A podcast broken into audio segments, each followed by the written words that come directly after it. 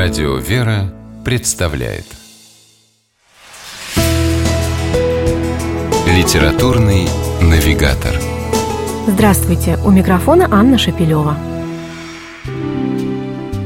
Когда произносишь «великосветская дама», перед глазами так и возникает образ надменной красавицы.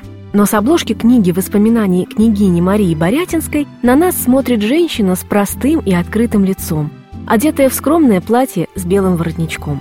И все же свои мемуары Борятинская назвала именно так «Моя русская жизнь. Воспоминания великосветской дамы». Праправнучка Суворова, супруга князя Анатолия Борятинского, флигеля-адъютанта при императоре Николае II, Мария с самого детства вращалась в придворных кругах. И так уж вышло, стала свидетельницей последних лет и дней российской монархии. И это, пожалуй, одна из причин того, почему ее мемуары вызывают сегодня большой интерес у читателей. Но есть, конечно, и другие веские причины.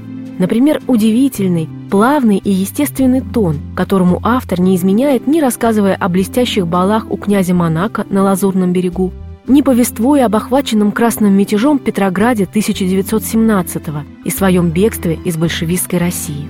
И это совсем не отстраненность, Чувствуется, что княгиня, вспоминая прошлые события, вновь глубоко переживает каждое из них, но повествует обо всем спокойно, словно примирившись с тем, как распорядился ее жизнью Господь. «Моя русская жизнь» так назовет этот период, уже находясь в эмиграции, Мария Борятинская, действительно была необыкновенной и яркой. Например, княгиня, как приближенная к императорской фамилии, участвовала в коронации царя Николая II.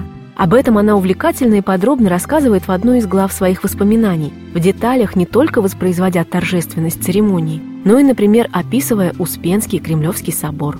Целую главу Борятинская посвятила рассказу о госпитале, который во время Первой мировой войны она открыла в Киеве, куда из Петрограда переехала к своей племяннице.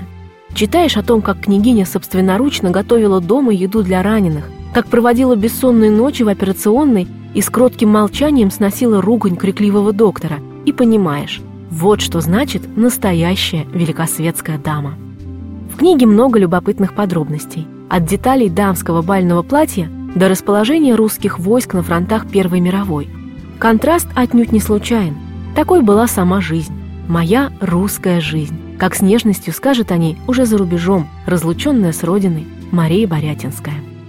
С вами была программа «Литературный навигатор» и ее ведущая Анна Шапилева. Держитесь правильного литературного курса.